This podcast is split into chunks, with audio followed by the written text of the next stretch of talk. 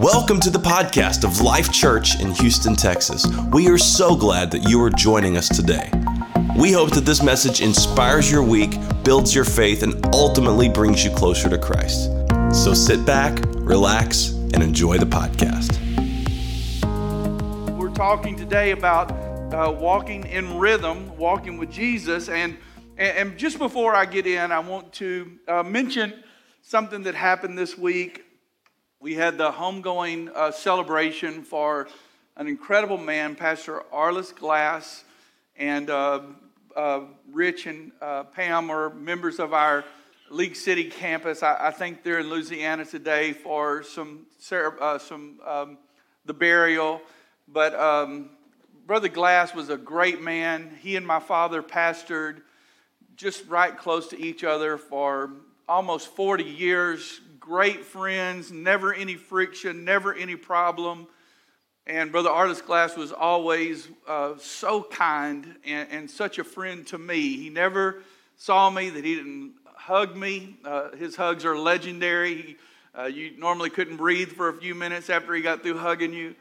And always a word of encouragement. And I just want to give him honor, love, and appreciate the memory of Brother Glass. And Pastor Rich spoke at the funeral service for his dad, and I'm telling you, he was amazing. And I just want the Glass family to know that we're praying for them. Amen?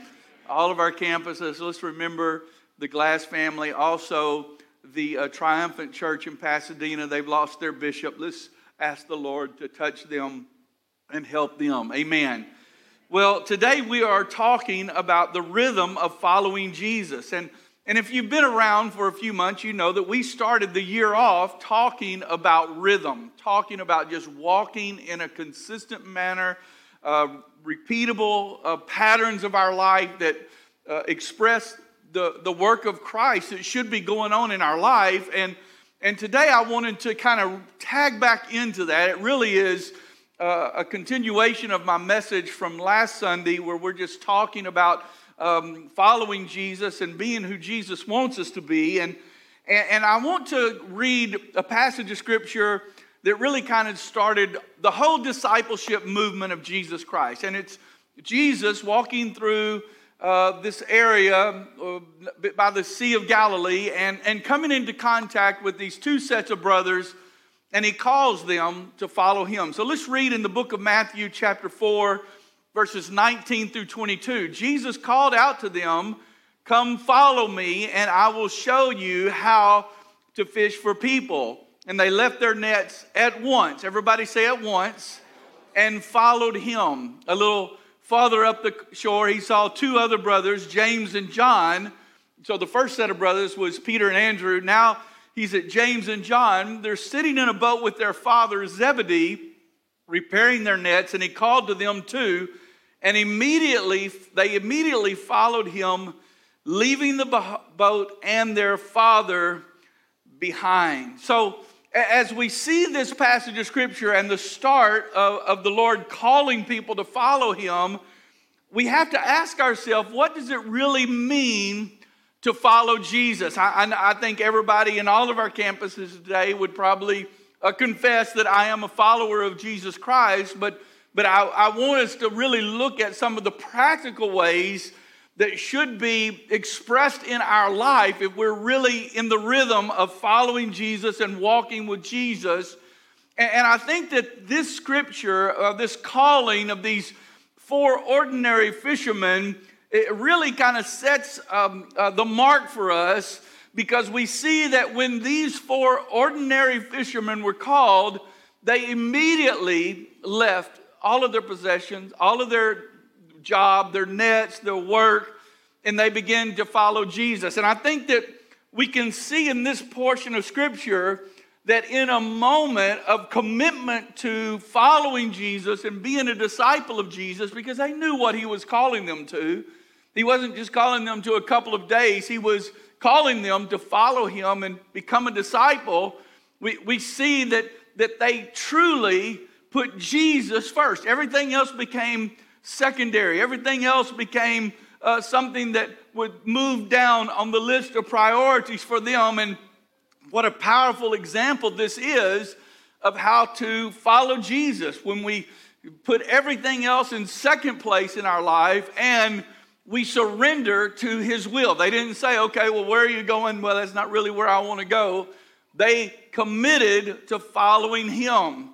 But we also see that not only is there a commitment to follow him, but Jesus is giving them a purpose for their life. He is telling them that if you'll follow me, I'm going to make you fishers of men. And I want you to understand this. I hope that you don't get lost on this. Jesus truly sees you and loves you enough to die for you. But Jesus also looks through us and sees those that we will touch. It's not that he's using us. He loves us for who we are. But from the very beginning, he is a generational God that sees one person, and because he is the one that is from the end to the beginning, the first and the last, and he knows all things, he knows how we can be a blessing to others around us. And so at the very beginning of the call of these disciples, he's giving them a purpose, and that purpose is they're going to be fishers of men. In other words, they're going to point people to Jesus. They're going to point people to this message. And if we truly love Christ, and if we're followers of Jesus, then we are going to love others. Amen. We are going to love others. I'm going to give you a chance to respond to that just a little bit. We are going to love others and help others find a relationship with Jesus Christ. So I want to take today to look at three practical points and practical actions on how we can really develop the rhythm of following Jesus. And the first one is so simple. It's actually one of our Life Church values, and that is to love God and love people. Everybody say that with me. Love God and love people. When Jesus was teaching, there was a time in Matthew chapter 22 when this is the lesson that he taught.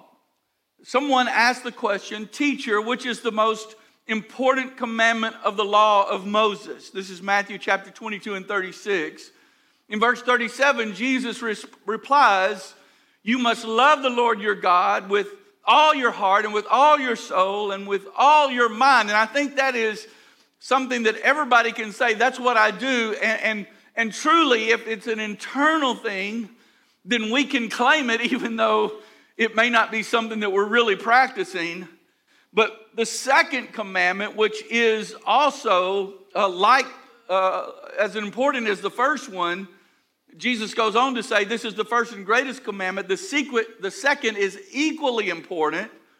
Love your neighbor as yourself. This is where the evidence of that fulfillment of the first commandment comes in. If I really love the Lord with all of my heart, soul, mind, and strength, then I am going to love my neighbor and love my neighbor as myself. Then Jesus said in verse 40, the entire law, all of the Bible, all of the Old Testament, all of the commandments, all of the rituals, all of the temple sacrifices, all of it are based on these two commandments, which Jesus was the fulfillment of all of those things. You see, this is what I have found in life. By going to Bible college, I actually went to two Bible colleges. I went to Texas Bible College and went to Jackson College of Ministry and learned a lot of things at both places. I prefer Jackson College of Ministry because that's where I found Nancy. Thank you, Jesus. But I learned through going through Bible college and then working in churches and then pastoring churches and now pastored for over 30 years, I've learned that it is possible to acquire a lot of Bible knowledge and yet not have any fruit in your life. I've seen people that could quote scripture all day long, but they were incapable of producing fruit. They were incapable of showing love to other people. As a matter of fact, this is what I have found, and I read it in the scripture and I see it in practice, is that when people are concentrating only on Bible knowledge, Bible knowledge without love and showing love, it produces self-righteousness. That's what Jesus dealt with when he was talking to the Pharisees and the Sadducees over and over again is their knowledge of the word, but there was no compassion and love for the people around them. So the entire Bible can be summed up with these two commandments: love God and love others. Love others. And when Jesus said this, he wasn't just giving them something that was intangible. He actually was practicing the act of loving others. If you read the Gospels, this is what you're going to see over and over again: Jesus loving people who nobody else cared about. Jesus loving people who society didn't think deserved love. Jesus reaching for people that nobody else was reaching for.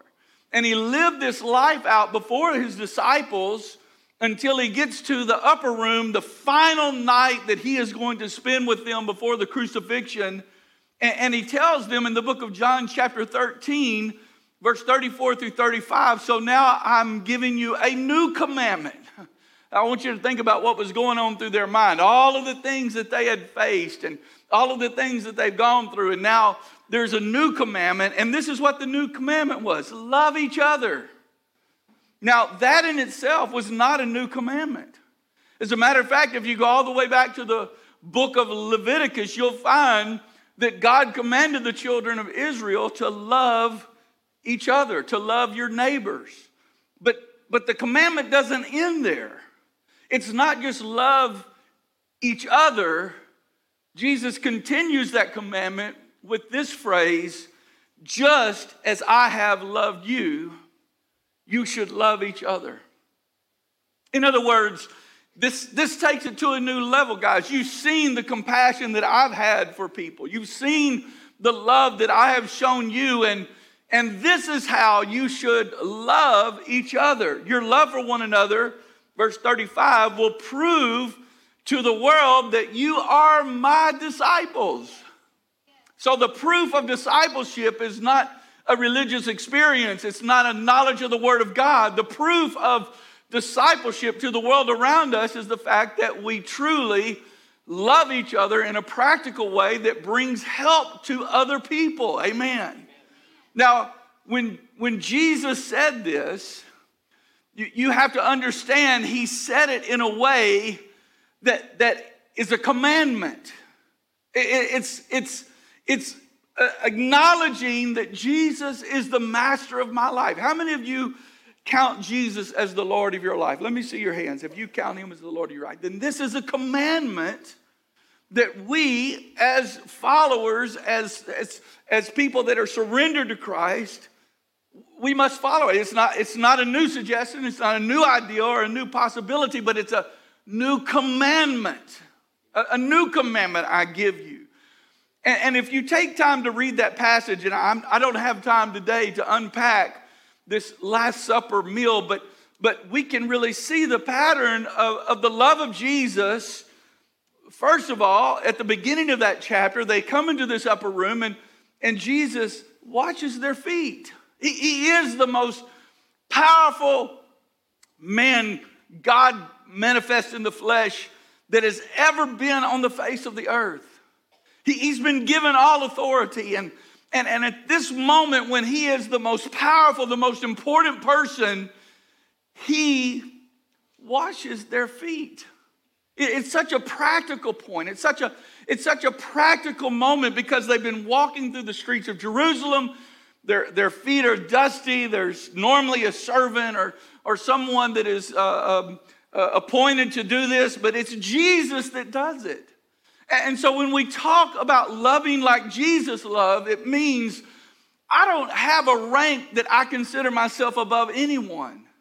I don't have a privilege where I think that I'm better than anyone.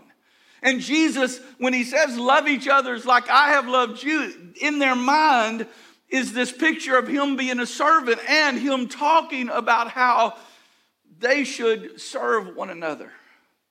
One of the great actions that a disciple can have is simply the action of helping other people. Just the practical, everyday, what can I do to help someone? And it's so contrary to our culture. It's so contrary to the way that we many times think our world revolves around me. It revolves around us. I mean, everything that we do, it most of the time is to please us and to help us. And this is putting aside all of that and it's serving. I so appreciate our serve team. I don't know if Jonathan McClure is here today. I don't see him, but maybe he's at the Houston campus. I so appreciate the serve team that has been serving at Cabo St. Lucas Apartments there on 45. What an incredible, just serving people. And I would encourage you, if you're needing to get into serving and learning how to serve, get with one of your campus pastors and find out how to be a part of that. It's just a beautiful thing to serve others. And the other thing that Jesus is really teaching them here through the washing of the feet and then this commandment is that when we love like Jesus, we do practical deeds of helpfulness. Now, I have actually heard people condemn people that are helping people, feed people and clothe people and rescue people. I've actually heard people say, no, we're here to preach the gospel, praise God. And you shouldn't be doing all of that social gospel or the social religion. And I just say, I'm sorry. I see what Jesus is doing here. And one of the great things of the church throughout the ages, one of the great reasons that the church has grown and become the force that it is in the world is because the church has had a passion for helping people that need help. And this is what happens. And this is why Jesus wants us to act like this. This is why we should love God and love others. Because when people see you, this is the whole thing. They should see the attributes of Jesus Christ in you. They should see that you are also Christ-like, because we're no longer who we used to be. We are changed people. And through this change, we take on the nature of Jesus Christ. Now, I know that we measure maturity in certain ways when we're talking about our kids. And, you know, there's a level of maturity that they get when they go through puberty. There's a level of maturity that they get when they graduate high school, a level of maturity when they get their own job, when they move out, when they get married. And you know, we have that gauge. Ultimately, we all have moments of immaturity, right? We all have those moments, but we're trying to be mature, serious people that are living a life that is productive. But when we measure Christian maturity, I think the fullness of Christian maturity is when we stop thinking like our old self and start thinking through the mind of Christ. That is a moment, a switch in our spiritual life that brings us to a place of real spiritual maturity. Listen to this scripture in the book of Ephesians chapter 4, verse 20 through 24. It says, but that isn't what you learned about Christ. Now, again, I don't have time to unpack Ephesians chapter 4, but it's in this passage that Paul is talking about spiritual weaknesses, fleshly desires, lust and greed and bitterness. And he says, but that isn't what you learned about Christ. When we started studying Christ and following Christ, we didn't learn these immature things from him. We didn't learn the lust of the flesh, the pride of life, or the lust of the eye from him. That's something that was in our fallen nature. Verse 21 says this, since you have heard about Jesus and have learned the truth that comes from him, throw off your old sinful nature. Throw it off. Don't let it be a part of your life anymore. And your former way of life, which is corrupted by lust and deception. Instead, this is what we should be doing. Verse number 23.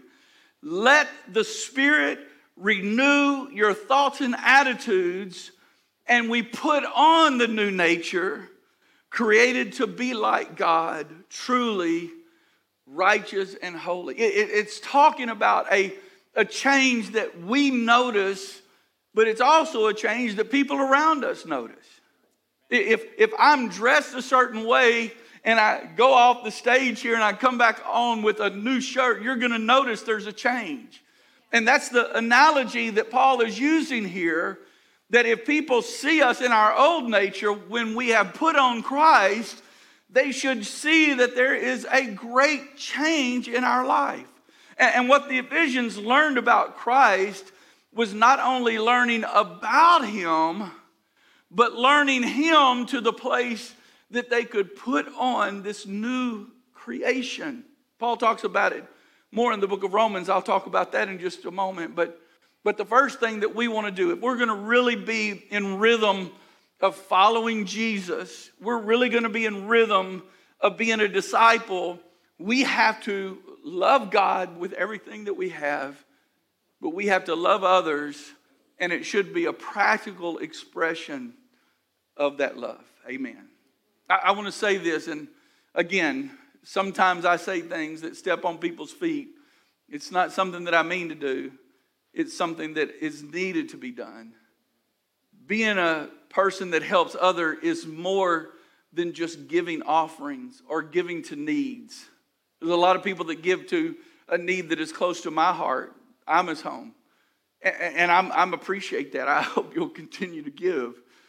But the truth is, there has to be a physical expression. And I would encourage everyone, I said it last week, find a place to serve. Listen, we need people to serve at Life Church in all of our areas.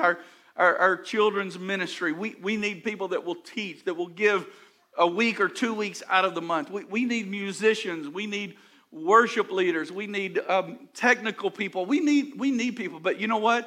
Beyond Life Church, there's hospitals, there's orphanages, there's women's centers, there's all kind of places that you can serve.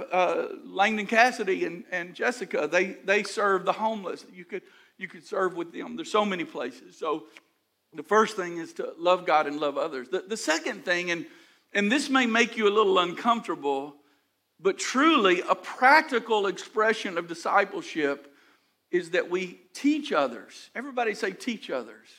I know you right now, you're saying, well, I don't know that I'm qualified to be a teacher. And I would just say this, if you know a story about the life of Jesus and can express that story and can show how much God loves someone, if you have something that has happened in your life and that God has done something in your life to change you, then you are qualified just to share the good news of what Christ has done in your life. In Matthew chapter 28, this is after the resurrection, Jesus comes and said to his disciples, verse 18, I have been given all authority in heaven and in earth. Therefore, go and make disciples of all nations, baptizing them in the name of the Father and the Son and the Holy Spirit, teaching these new disciples to obey all the commandments I have given you. And be sure of this, I am with you always, even to the end of the age. Now, Jesus gave a lot of commandments. Many of his commandments were a repeat of what we learn in the Old Testament, but with the view and through the lens of Jesus Christ. But I want to just talk about three of his commandments that we can actually practically teach and talk to other people about. The first one is something that Jesus started preaching from the very beginning of his ministry. What is the first thing that we hear Jesus saying in his ministry is repent. Everybody say repent. And the thing that I love about Jesus calling people to repentance is that he was never condemning. He was never screaming repentance. I know that all of us in our mind, we have the picture of the guy standing on the street corner on a box yelling, repent or you're going to go to hell. That was not Jesus. He simply saw people and told them about their shortcomings in their life and encouraged them to turn their way. Now we have preached many times about walking in a direction, a worldly direction, and stopping, and the repent is the turn away from that. And it's a very good visual demonstration that I give, a visual example. But one of the things where it falls short is that the turn is not just a physical turn, it's a heart turn.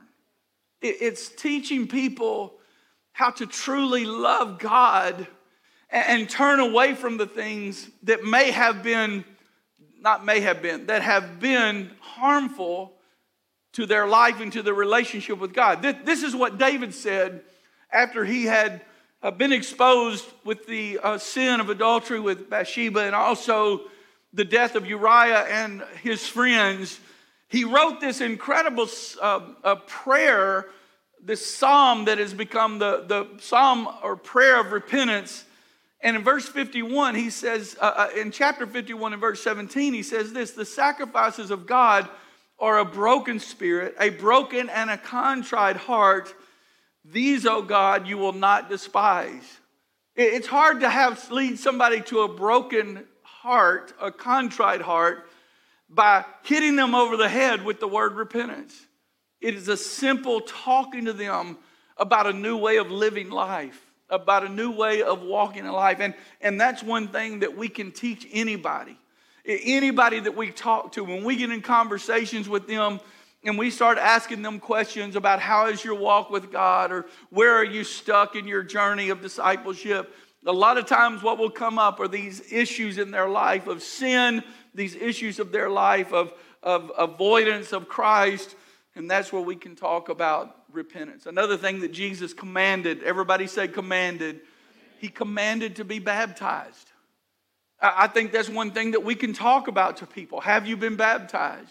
You need to be baptized because it is a commandment of Jesus Christ. I could go through the scriptures. I just read one, Matthew 28 and 19. I could talk about Acts chapter 2. I could talk about Acts chapter 6. I could talk about Acts chapter 10, Acts chapter 19. All of those reinforce what Jesus taught about discipleship. I do want to talk about one scripture that is found in the book of Psalms chapter 6, where Paul is writing to a church that he's never visited. Most of the letters of Paul, as a matter of fact, all of the other letters of Paul were written to churches that he had visited, preached in, where he actually had been instrumental in giving birth to the church there. But when he writes to the church in Rome, he's never been there. As a matter of fact, if you look at Romans chapter 1, he is expressing the desire, I hope to see you soon. I'm planning on coming. He eventually arrived. I don't think it was the way he planned to get there, but he eventually got there. But as he writes this incredible book of doctrine, of following Jesus, He writes in chapter 6, verse 1 through 4, what shall we say then? Shall we continue in sin that grace may abound? And I really don't have time to unpack that either, but if you want to know what the context of that is, there was a lot of people that were going into sin and staying in sin because they said the grace of God covers it. And he says in verse number 2, certainly not. How shall we who died to sin live any longer in it? Or do you know that as many of us as were baptized into Christ Jesus were baptized into his death? Therefore, we were buried with him through baptism into death. And just as Christ was raised from the dead by the glory of the Father, even so we should walk in newness of life. Now this is a great passage of scripture that talks about baptism. I'd like to point out something that you may have missed as you've read that, and that is that as Paul is writing to a church that he's never been to, he assumes without question or explanation that all of the believers in Rome knew what baptism was because they had been baptized. It was just such an integral part of that first church that people didn't even question it. When they became followers of Jesus, they were baptized. Now, I don't know if anybody is listening to me today in any of our campuses that you haven't taken that step of baptism. I just want you to know that you are avoiding a commandment of Jesus, and you should take that step. Pastor Tito mentioned it here in Friendswood, and I'm sure your campus pastor talked about it. But next Sunday is Baptism Sunday. And you should plan to be baptized because that's what believers do. And this is something that we can teach to people around us. that is a step of discipleship. The third thing that we look at it as commandments is just to pray for the harvest. Matthew chapter 9, 36 through 38. When he saw the crowds, he had compassion on them because they were confused and helpless, like sheep without a shepherd. He said to his disciples, the harvest is great, but the workers are few. So pray to the Lord who is in charge of the harvest. Ask him to send more workers into his field. We're called to teach others. Let's start letting that be a part of our life. We're going to love God and love others, and then we're going to teach people. We're going to teach people that there is a life that is superior to the life of sin. We're going to teach others that they can take on Christ by being baptized, and we're just going to continue to pray that God will continue to send workers into the field. My third and final point here today is not only do I love God and love people, not only do I teach others or teach people, but I also grow with people. Everybody say grow with people. So I think one of the greatest things, as a matter of fact, maybe one of the most important things for you to consider when you are talking about discipleship is being open to grow and learn in your own discipleship journey. I've been pastoring for 30 years. I've lived for God all of my life with a few months of craziness. But the truth is, I'm still on my discipleship journey. Anybody know what I'm talking about? I'm still learning things about Jesus Christ. I'm still learning about things that he wants in my life and wants me to do and wants me to accomplish. And I think that it's important that we learn with others. I'm not discounting personal devotion. And if you don't have a personal devotion time, then it's very important for you to develop that rhythm of just spending time with Jesus every day. But there is something very powerful about us studying together. That Jesus called 12 disciples. He taught them together. They were learning together. And there's a reason that he did that. That is effective growth for a group. And they're reaching the same conclusions and they're going the same way. And that's why Life Church is we stress the importance of being a part of a life group. I know that many of you to this day have still not joined a life group. I'm telling you that this is something that will help you grow. Just this past weekend, we had our Freedom Conference, and it was amazing. Our League City campus, and an amazing conference, and there's several things that were just really amazing about it. First of all, so many people that were serving in the Freedom Conference that just went through the Freedom Conference a couple of years ago, and to watch them serve and to pray and to help, it was just, it blessed me. One of the ladies brought a group together, and one of the men in the group didn't believe in God, an atheist. And in the Freedom Conference, he had a very intense experience with God and left as a follower of Jesus Christ, and great things that had happened in his life. I was talking to Sunken back here before the service, and he was telling me how, I asked him, I said, well, what testimony do you have about the Freedom Conference? He said, I got delivered by things I didn't even know I need deliverance from. And that's where I was at. Isn't that awesome how God does things? And it's a time of growing together. I encourage you, if you've not been a part of a life group, next semester when it starts, join a freedom group and go through that. And I know that the Lord will help you. I think it's important to grow with others. Listen to this scripture in the book of Ephesians chapter 4, talking about the ministry that God has given the New Testament church. He said their responsibility is to equip God's people to do his work and build up the church, the body of Christ. Somehow, in the society that we're a part of, the church feels like that it's the ministry's responsibility to do the work of the church and to build up the church. But truthfully, the ministry was given in the New Testament so that the body of Christ would do the work of the church. It was never intended to be a spectator sport or experience. It was always intended for you to participate in, for you to grow.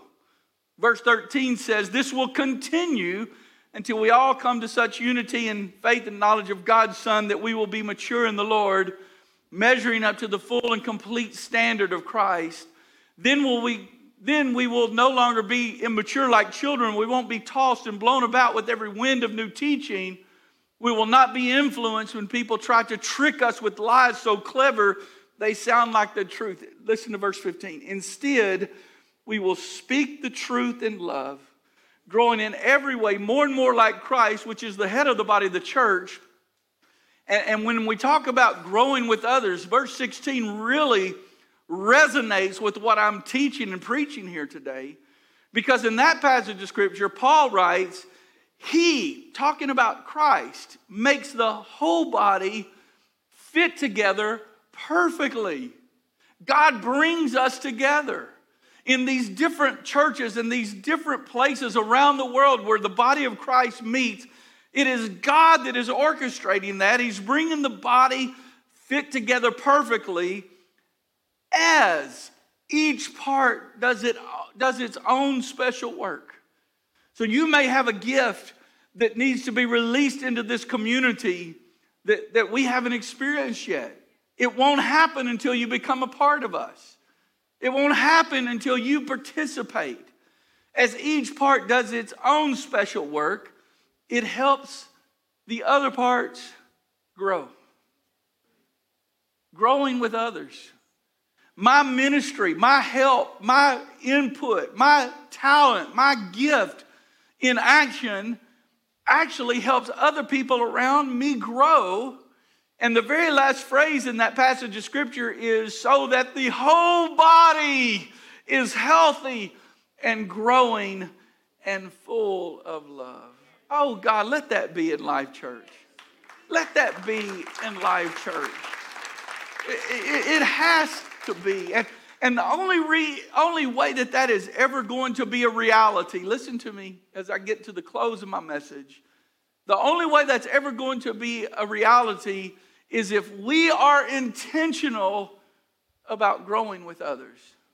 It's especially important for the Houston campus and the Friendswood campus. And, you know, we've found another home for the Houston campus. And I believe that the next step is that God is going to provide a permanent home for the Friendswood campus. Everybody said amen. Jesus help us. But because right now those are temporary campuses and we don't have use of the building, there's not a place that we can rally around like there is in League City, we have to be very intentional about meeting with one another. I was so impressed a couple of weeks ago when Elder Elvin Velasquez passed away. Elvin Jr., I'm not sure if that's how he calls himself, but Elvin that we know and love that plays the drums and is married to Chrissy. He sent me a text message, and part of that was showing a picture of his mother's home just a couple of days after his father had passed away. And the room was full, and it was full of the Houston campus life group that he had been a part of. They had driven out to Rocheron where he lived, quite a distance, and they had taken a meal, they had gone, they had helped each other. They're growing together. They're growing with others. I'm thankful for that.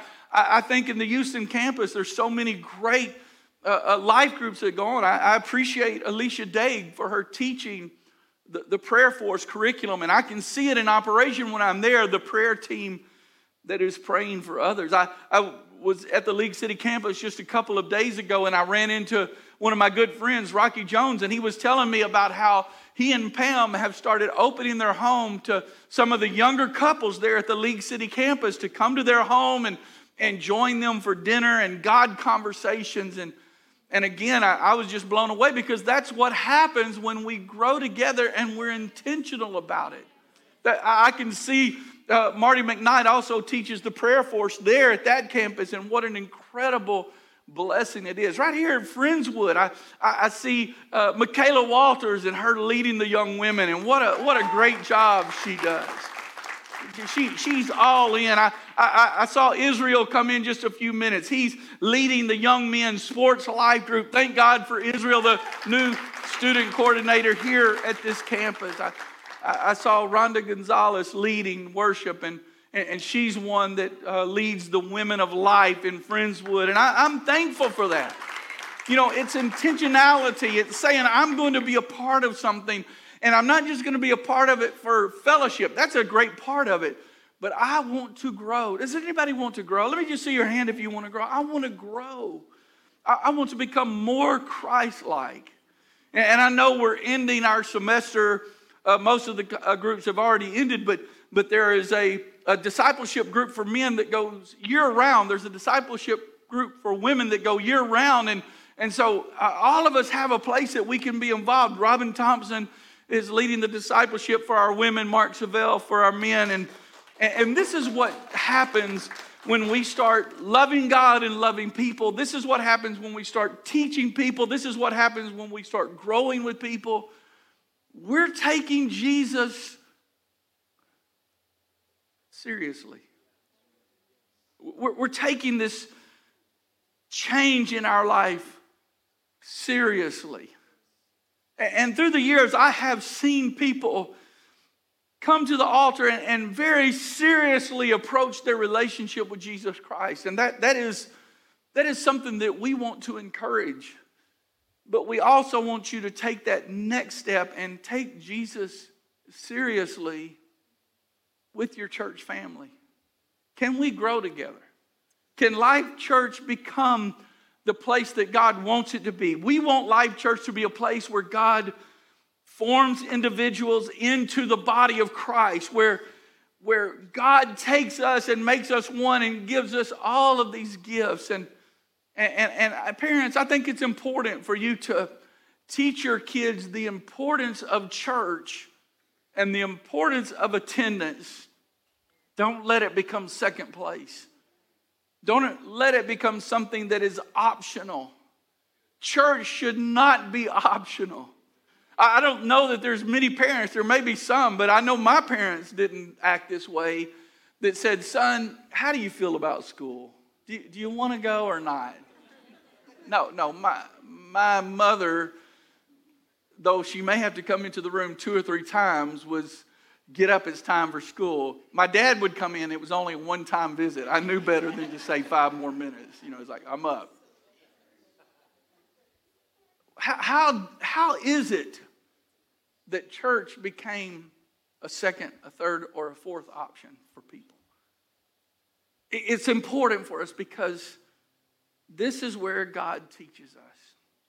This is where God teaches us. Will you stand at all of the campuses? And I'm not quite through, but what I'd like at this time is for our elders to just pass out the communion. I know normally we have you come down and collect it, but today I'd like for you to just stay in your seat, and I'd like for the elders to pass that out through the congregation.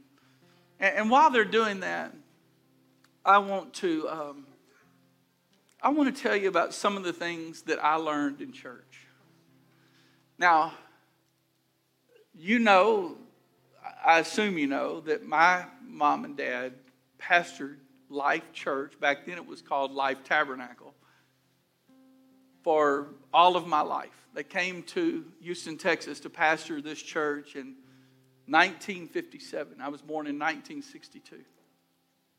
And I was born in a hospital. Then I went home. Our home was on Mercury Road, right off of Interstate 10 on the east side. But the next place that they took me was to church. And from that day to this day, I've gone to church. Again, it wasn't an option for me to go to church. Just like school, Sunday we went to church. We loved church. I was a church baby. And I learned some things there that I could not learn anywhere else. And one of the first things that I learned is I learned how to forgive people. I learned that Christ forgave me, and if he forgave me, then how important it was for me to forgive other people. How many of you know that that's important? Jesus said it. It's important for us to forgive. He actually, one of the commandments of Jesus is when you're down praying and you see that there's an issue, stop praying. I mean, this is where Jesus gives us permission, or really commands us to stop praying and make things right, because he wants us to have the heart of forgiveness. He taught parables about it, about how if you don't forgive, then perhaps you're endangering the forgiveness that you have received from Christ if you're not willing to forgive others. That's an important lesson to learn. In a world that is full of bitterness and hatred and division, amen, how important it is for your kids to learn to forgive. How important it is for you to learn to forgive. You know what else I learned at church? I learned how to be spiritually social. Because the world is big on being social. Doug, I want one of those. Thank you. The church is big on being social. But guess what? A lot of the places where they teach you how to be social is not a healthy situation. But church really teaches us how to be spiritually social, how we can walk together. I learned how to walk in faith. I learned how to walk in faith in my good times and in my bad times. I learned how to walk in faith through the moments of life and the moments of death. I learned how to walk through faith by coming to church. I heard messages preached on how to be a perseverer, how to keep going, how when you fell down, get back up, and that Christ would forgive you and that you could walk in front of him without any shame. I learned how to walk in faith. I learned how to worship, genuinely worship, authentic worship. It wasn't a show. It wasn't something that was a put on. I learned how to worship. And while I may have been young and may have just copied the people around me and clapped when everybody else clapped and lifted my hands and learned how to read a songbook, which is something that you don't have to worry about, there was a Sunday that when I lifted my hands and started worshiping, it wasn't just to fit in and it wasn't just to satisfy what everybody else thought I should do. It was something very authentic in me that worshiped because I had heard so much about Jesus. What a gift I received at church, just learning how to worship our Master. It was at church I learned how to serve. When I was just about 11 or 12 years old, I started working on a bus. In the Houston campus, Jackie and Jennifer are there. We worked together. Every Saturday, we would go knock on doors and invite children to church. And every Sunday morning, I would get up early, go to the church. We used to have a lady in our church named Nana Brandenburg. She was an amazing lady, and she would go into the church kitchen every Sunday morning and fix breakfast for everybody early. Pancakes, oh my goodness, Cairo syrup, thank you, God. And then we'd get on the bus and we'd go to these different neighborhoods around the city and we'd pick up children and take them to church, take care of them, take them home. I learned to serve at an early age. It's important. It's important for us to learn these things. It's important for us to grow together. That's a major part of my growth, is knowing how to serve. And at church, I learned how to be generous. I learned how to give. I learned how to care. I learned that it isn't all about me. And this is what a church should be. Oh man, there's 1,000 things that go through my mind. I'm just going to give this morning as an example. I loved walking into the Friendswood campus. I loved it. I loved hugging people that I haven't seen in a few weeks. I loved hearing stories. I loved getting caught up. I absolutely loved it. I loved the worship. Ace, you did a great job, man. I'm so proud of you and thankful for you. Somebody was already texting me that the worship was amazing in Houston. The worship was amazing in League City. I'm not surprised. I love all of that. I love all of that. But Life Church, we can never gather together on Sunday where we don't see the end. We don't see the goal. We don't see what needs to happen. That was one of the things that was so powerful about the ministry of Jesus. He saw the end. He was there on purpose. And here's the end for us. We are here to help people discover the life that God has for them. And when they walk in, we want them to see Jesus. We want them to feel the touch of Jesus in their life. We want them to know that He is alive and that He is real and that He is moving and that He is still working. And that is a sign of a church that is following Jesus. Those disciples, I mean, Jesus was God manifest in the flesh. He was everything. But when He passed off the work, those disciples went everywhere without fear and shared the gospel of Jesus Christ. And it became the greatest movement in the history of the world. Christianity. And it still is. Let's don't forget the end. And let's follow Jesus. Anybody interested in following Jesus? We're going to love God and love others. We're going to teach others. We're going to reach others, reach people. And we're going to grow together. Amen. Today's the first Sunday of the month, and it's the Sunday that we take our communion together. And did you know that this was another commandment of Jesus? He commanded His disciples to take the Lord's Supper. And as a Life Church, we want to follow the commandment of Jesus.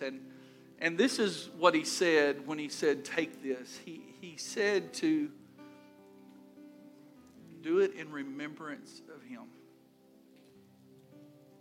It just seems like a obvious statement. Of course, Lord, every time we're together. No. He's saying, I want you to remember some very specific things. When you take that bread, and if you'll peel back that top layer and take that little wafer out.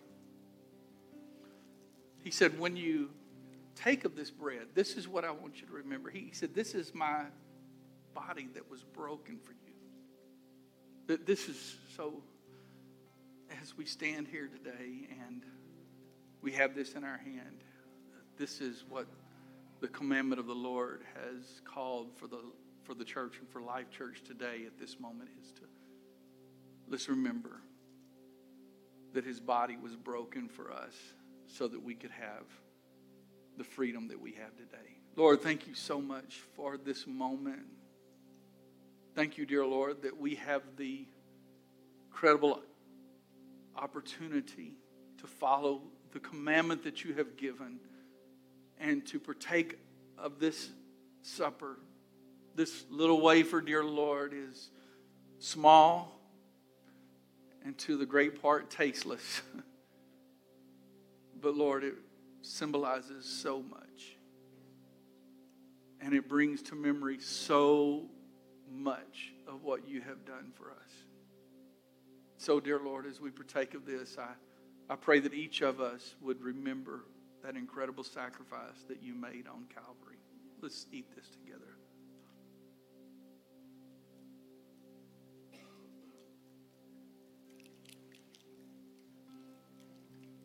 He took the cup of wine, and we have a little cup of juice here to symbolize that moment. And with this, he was wanting us to remember that it was a new covenant, that his blood started something new for us with him, that there is a relationship that we can now come in with him, and that we can have forgiveness of all of our sins and can stand before him as sons and daughters. The writer of Hebrews says it like this: he made a new and living way for us to walk through into the presence of God. It's his flesh broken, his blood shed, so that now we can boldly approach the throne. Now we can walk in his presence, and he sees us as his children. So we do this in remembrance of that blood that was shed and the new covenant that he has established in our heart. And we take this together. Can you just lift your hands and let's love the Lord together? We love you, Jesus. We are thankful for all that you have done for us. We are thankful. We are thankful. We are thankful. We are thankful. Amen. Now, I hope today I haven't gone too long.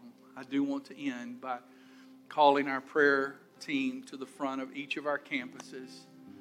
As they come, I want you to know that if you're in any of our auditoriums today and you need prayer, you need the Lord to help you in any situation, if you want to take that step of following Christ that is mentioned here in our Connect card, the surrender your life to Jesus, to renew your commitment to Jesus, to be baptized, to join a group, or to ready to start serving, check one of those and make sure it gets back. I know the campus pastors will talk about that. But as we close, if you need prayer, then I want you to make your way to the front.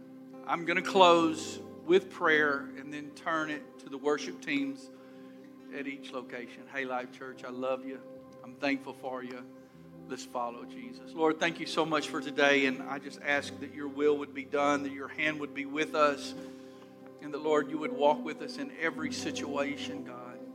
You see everyone that is in every auditorium, everybody that is online. You know what their needs are, God, and I just pray that you would draw us to you and that your will would be done in our life. Those that are coming for prayer today, I pray the anointing of the Lord would fall upon them.